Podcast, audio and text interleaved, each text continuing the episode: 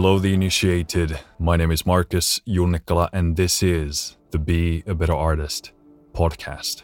In this episode, we're going to talk about vulnerability because in order to create, you have to be open. There's no creativity without openness. Openness to life, openness to ideas, openness to the flow of thoughts, emotions, perspectives. It tends to be the case that creatives have an avenue to be open, and that is their art, that is their creative work. May that be music, painting, poetry, dancing. There's that one avenue where they can fully express themselves, where they can fully be themselves. And that's fantastic. Probably if you're watching this episode, you know what I'm talking about. Your creativity is your outlet, but openness is a two way street. There's no way to be open without making yourself vulnerable. You can tweak it, you can put funnels in there, but anything you do to disrupt the open flow is going to disrupt your ability to pick up information. And therefore, that's going to make your art worse and worse because you're narrowing what you're looking at, you're narrowing what's coming your way. Now, obviously, the upside of openness is all of the new perspectives and ideas you gain, but it does leave you vulnerable to attacks, to being exploited, to be made fun of. It does display who and what you are to the outside world. And unfortunately, there are many people out there who are looking to take advantage of that opening, or they want to use you as an example of justifying their own life choices by looking at what you do, by criticizing and judging your choices, and shedding light on the aspects that are negative as a result of making those choices. And I'm sure many of you have been attacked for some of those choices, for some of those behaviors, whether it's somebody at school who does something very different, who doesn't do anything creative, making fun of the choices that you do and the vulnerability that you display through your creative work. But also, it tends to be the case that most of those people wish they had an outlet for openness. And it's something that they find very difficult to achieve. And again, often it is the case that we attack the things that we find difficult to do ourselves, but we wish we could do them because we choose the dark side, we choose the dark path, the easy path of quickly undermining and devaluing the thing that we desperately want to do ourselves because we know we're not going to do the hard work of walking down that path ourselves. So we tell ourselves another story we tell ourselves that, oh, that doesn't make sense because of X and Y, and you look stupid doing that because of reasons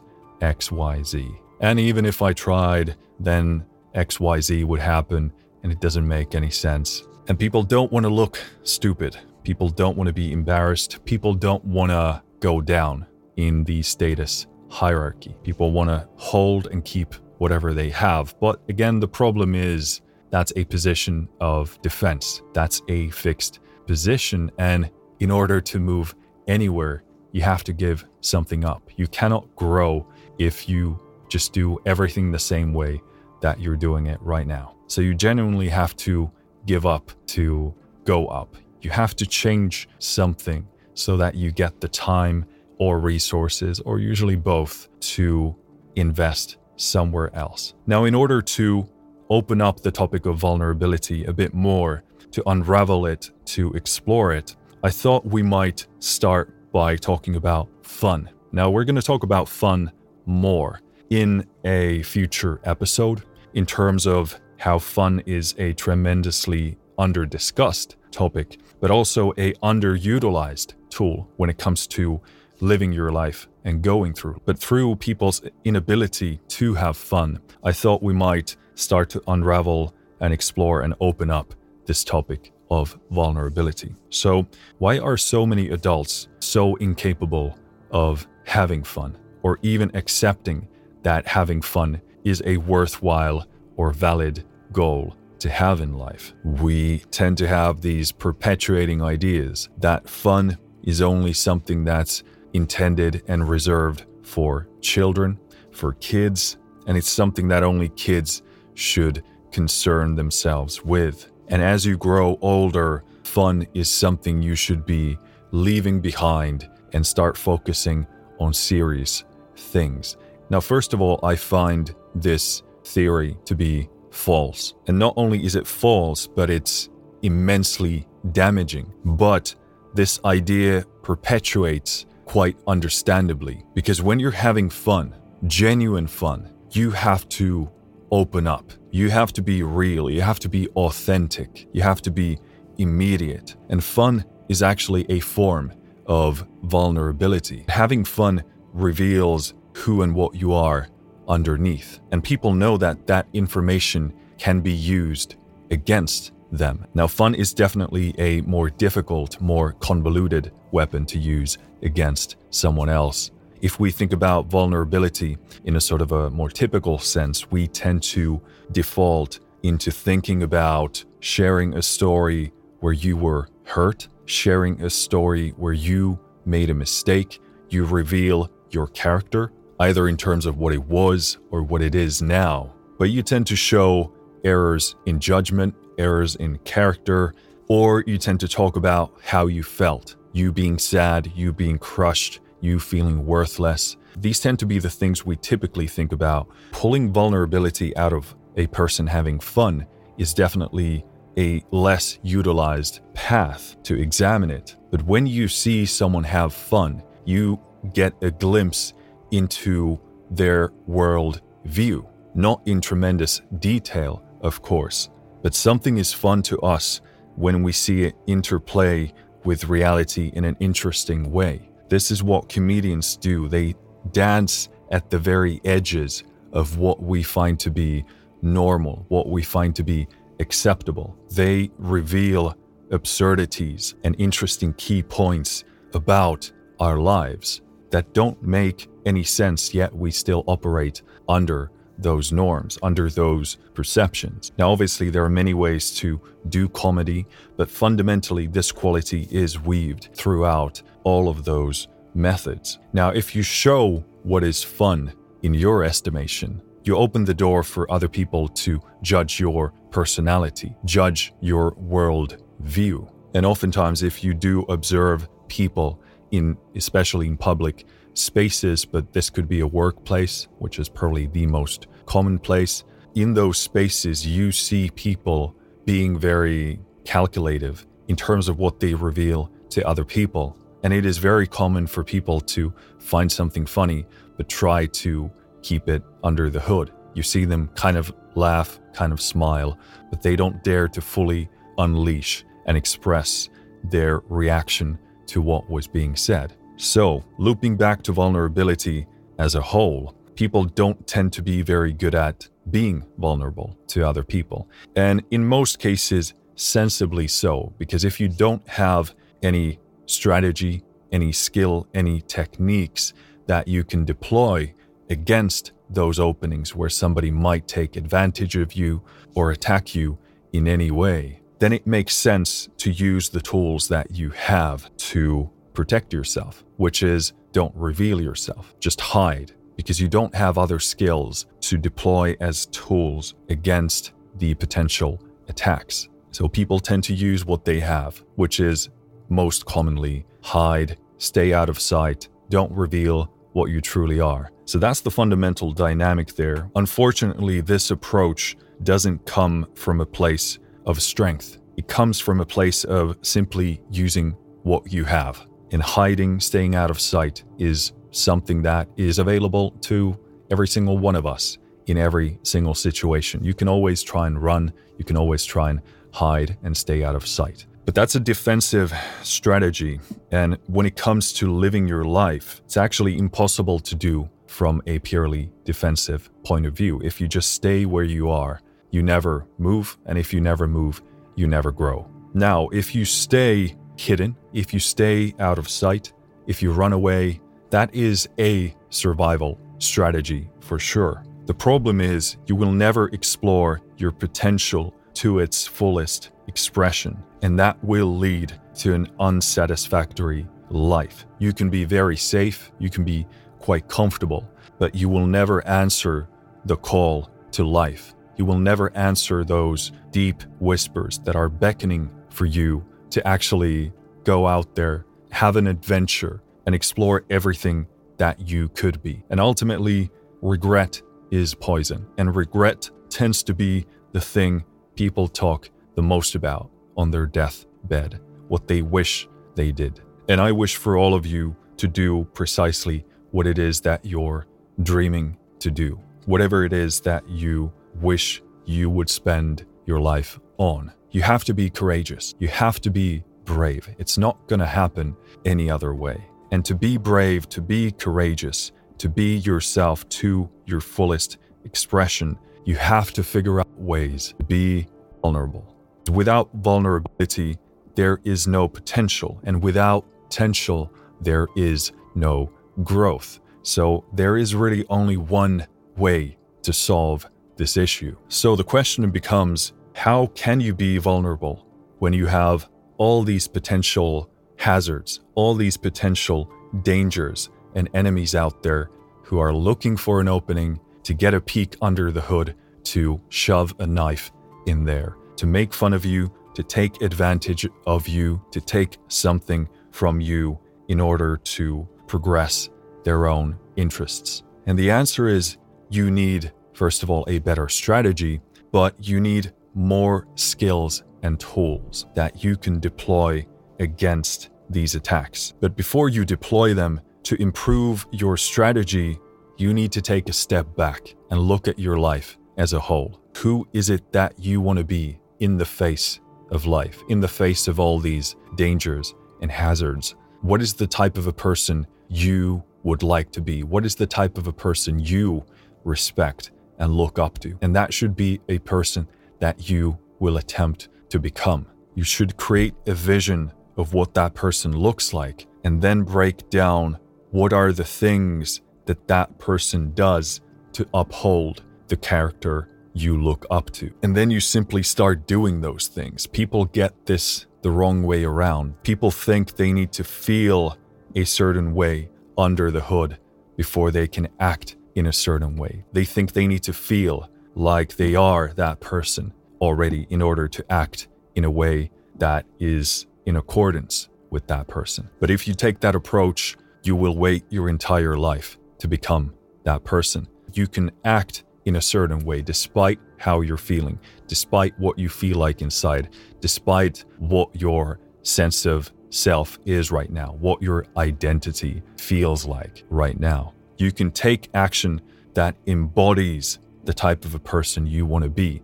And when you do that for long enough, when you deploy those behaviors and actions over an extended period of time, guess what happens? You build new neural connections. That behavior becomes more and more ingrained, and your sense of self, your identity, your idea of who and what you are becomes strengthened through these actions. And in a few months, probably in a few years, you're going to find that your idea of who and what you are is very different to what it was back then. So you need that strategy, and that strategy should be a vision of who you want to be across a lifetime. What kind of a person is it that you look up to and you respect? Now, through that lens, you can understand that there's a lot of behaviors that other people do that do not align with the things that you value and respect and look up to. Through that lens, you can begin to understand that behaviors that do not map to those values, done by other people, they mean very little to you. If somebody does you wrong, if somebody is behaving in a way that you find to be reprehensible, once you realize where your values are, what you admire and what you respect, you begin to understand that it makes very little sense to pay any attention to what they're doing. Because what they're doing is that they are making deposits, they're making investments in their future self. They are building their own character and they are becoming a person that you might find reprehensible, that you might find immoral. Now, of course, when they do something bad, when they do you wrong, obviously it's going to make you feel like shit. And obviously it can make you feel sad and angry and all kinds of other things. But ultimately, you know that they're playing a game that they're gonna lose in. They are continuously investing in a version of themselves that is deeply flawed and deeply troubled. And you know they're gonna suffer as a consequence of that. Doesn't mean they're not gonna accrue and gain things like wealth and resources, money, power, etc. But the bill always comes, and people are going to pay for their choices one way or the other. We simply choose the things that we pay, we choose the things that we sacrifice, and ultimately, those people sacrifice everything that they are. They sacrifice their hearts, they sacrifice their character, they sacrifice their relationships. And yes, they can have a lot of money, they can have a lot of power, but what else do they have? What is the conversation they have in their head when they go to bed at night or when they realize that they have absolutely no people in their life who they can trust, who love them back? There's nobody there for them. And again, their solution to that is probably going to be more money, more power, etc. But essentially, you're damning yourself to a life of suffering that way. Now, obviously, this is only one example of many, but uh, that is a archetypal pattern that perpetually repeats itself. Look at your strategy of how you want to spend your life, how you want to live your life, and who and what you want to be throughout that life. And as you see other people lack the vulnerability to explore their fullest expression of their potential, you can look at what other people do and understand what you're looking at. They're choosing to play a different game. And if that game means nothing to you, then it makes no sense to be wondering and pondering about whether your choice of being vulnerable, being yourself to its fullest expression, is wrong because you know you don't want to play the other game. So the only option becomes figuring out the game that means something to you. So, how can you be vulnerable if it's the only option you have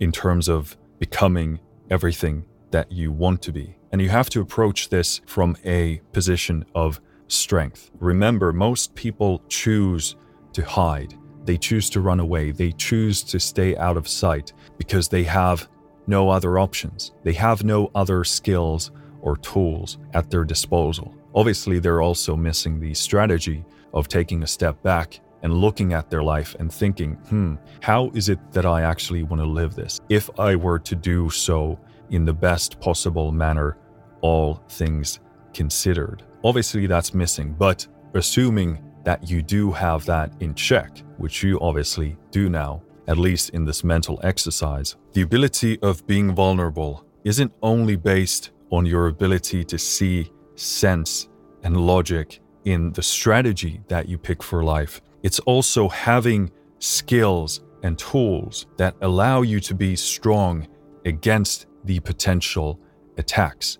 And you can deal with that from a position of strength. You don't allow life to limit who and what you are. You dictate what you are. So, what does this mean practically speaking? Well, a lot of attacks are going to be verbal. Someone's going to say something to you, they're going to attack your idea, they're going to attack what you said, they're going to attack your values. And the way you deal with that from a position of strength is to have knowledge, is to have wisdom, is to have the ability to articulate those things. So you need to be good at speaking. And truly, this is one of the best ways of being strong. It's really the primary method of defense because luckily, it is the case that you can talk yourself out of many situations in life. As long as you have good points, you're very well articulated, you are respectful, and you are firm. You can display strength through your words and through your ideas. You can display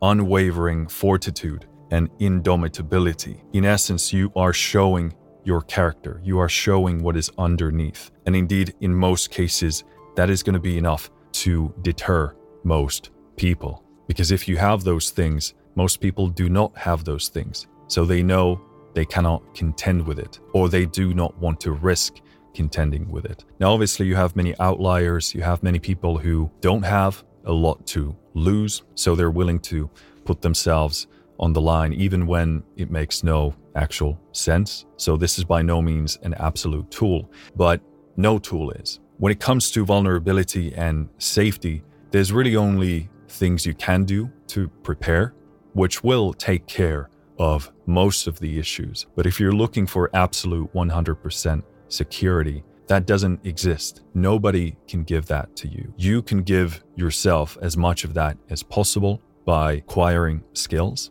by acquiring tools, by preparing for these things, and that will take care of most situations. But what's essential to understand about vulnerability is that there is no absolute solution. And if you're focusing on that as some kind of a goal, you are missing the point because there is no absolute security in life. Nobody can give that to you, not even yourself. But there is a lot of security to be found by understanding that you can take care of 75% of all events, 80, maybe 90 and beyond, depending on your capability. But just having some skills will actually help you deal with most situations. And there's tremendous comfort to be found in that. And you will actually understand, yeah, in actually like most situations, I can deal with this. And sometimes you bump into some edge cases, you see some aspects where you are lacking and someone else is strong.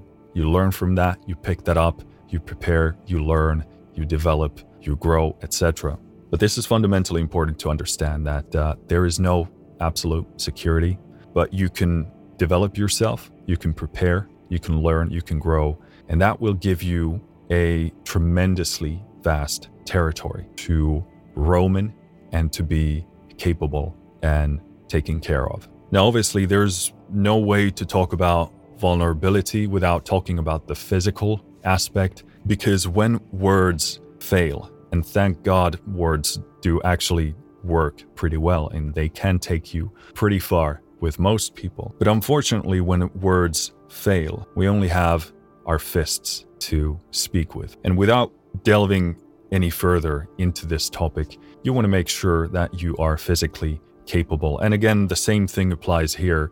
You don't need to be an MMA master or champion. You don't need to be even a black belt in something to take care of most situations. In fact, getting to a baseline level with something is going to allow you to handle most situations. Now, I hope you don't need to confront some of these physical realities, but they do happen. They do happen relatively often. So you do want to be prepared. You want to be as strong as possible, but most importantly, you want to be as capable as possible. And just getting to a basic baseline, again, is going to open up most of the territory for you. It's going to take care of most of the situations and issues you might bump into. And again, there's going to be all kinds of outliers, uh, all kinds of factors that are beyond your ability to control. Again, nobody can guarantee you 100% safety, but that's not fundamentally what we're even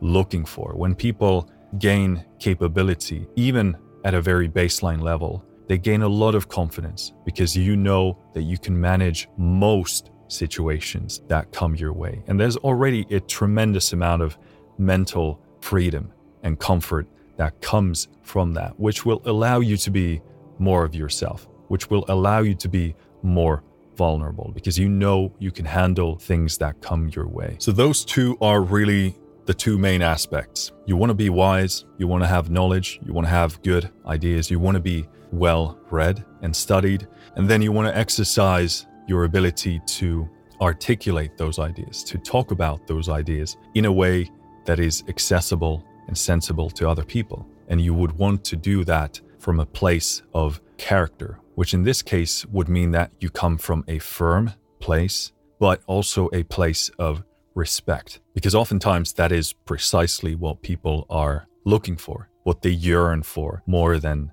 anything else. Even if you're in a confrontation with somebody, there's some kind of an issue going. If you are respectable to the other person, you treat them properly, you don't do any under the belt hits, you display respect and strong moral character throughout this process, unless something very exceptional happens, in most cases, again, you're going to come out of it in a best possible fashion Because even when people disagree with somebody, what they're really looking for is respect. Do you treat me with respect? Do you treat me as if I'm a real person with a real life, with real ideas, with real experiences? And although people don't tend to consciously be able to articulate this to themselves, they will feel it in their heart. They will respect the living heck out of the fact that you conducted yourself with impeccable character.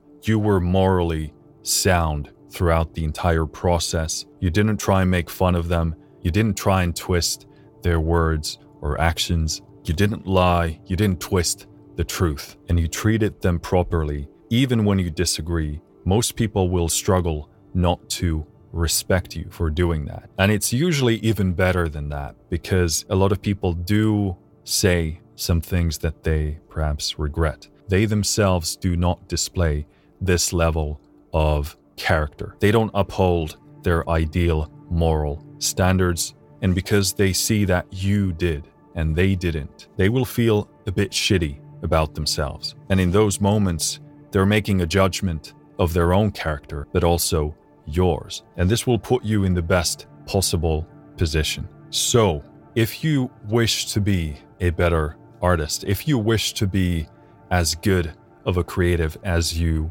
can be, you need to figure out this vulnerability aspect because without it, you cannot be open. And if you cannot be open, it's impossible to be creative. Now, the more you can be vulnerable in other aspects of your life, the better off you're going to be. Because maybe you've been able to be open and vulnerable in a single way, or maybe a handful of ways through the work that you've been doing. But maybe as a result of that, your work has been kind of stale for quite a while. You haven't really done anything new, maybe in years, because you're only willing to explore ideas from these specific angles. So the more you can open up, the more you can take life in, see things for what they're worth, gain new perspectives, new ideas, new knowledge, new wisdom, etc. That's always going to be nourishing for your creativity. So the more you can do it in other ways and in other avenues in life, the better it is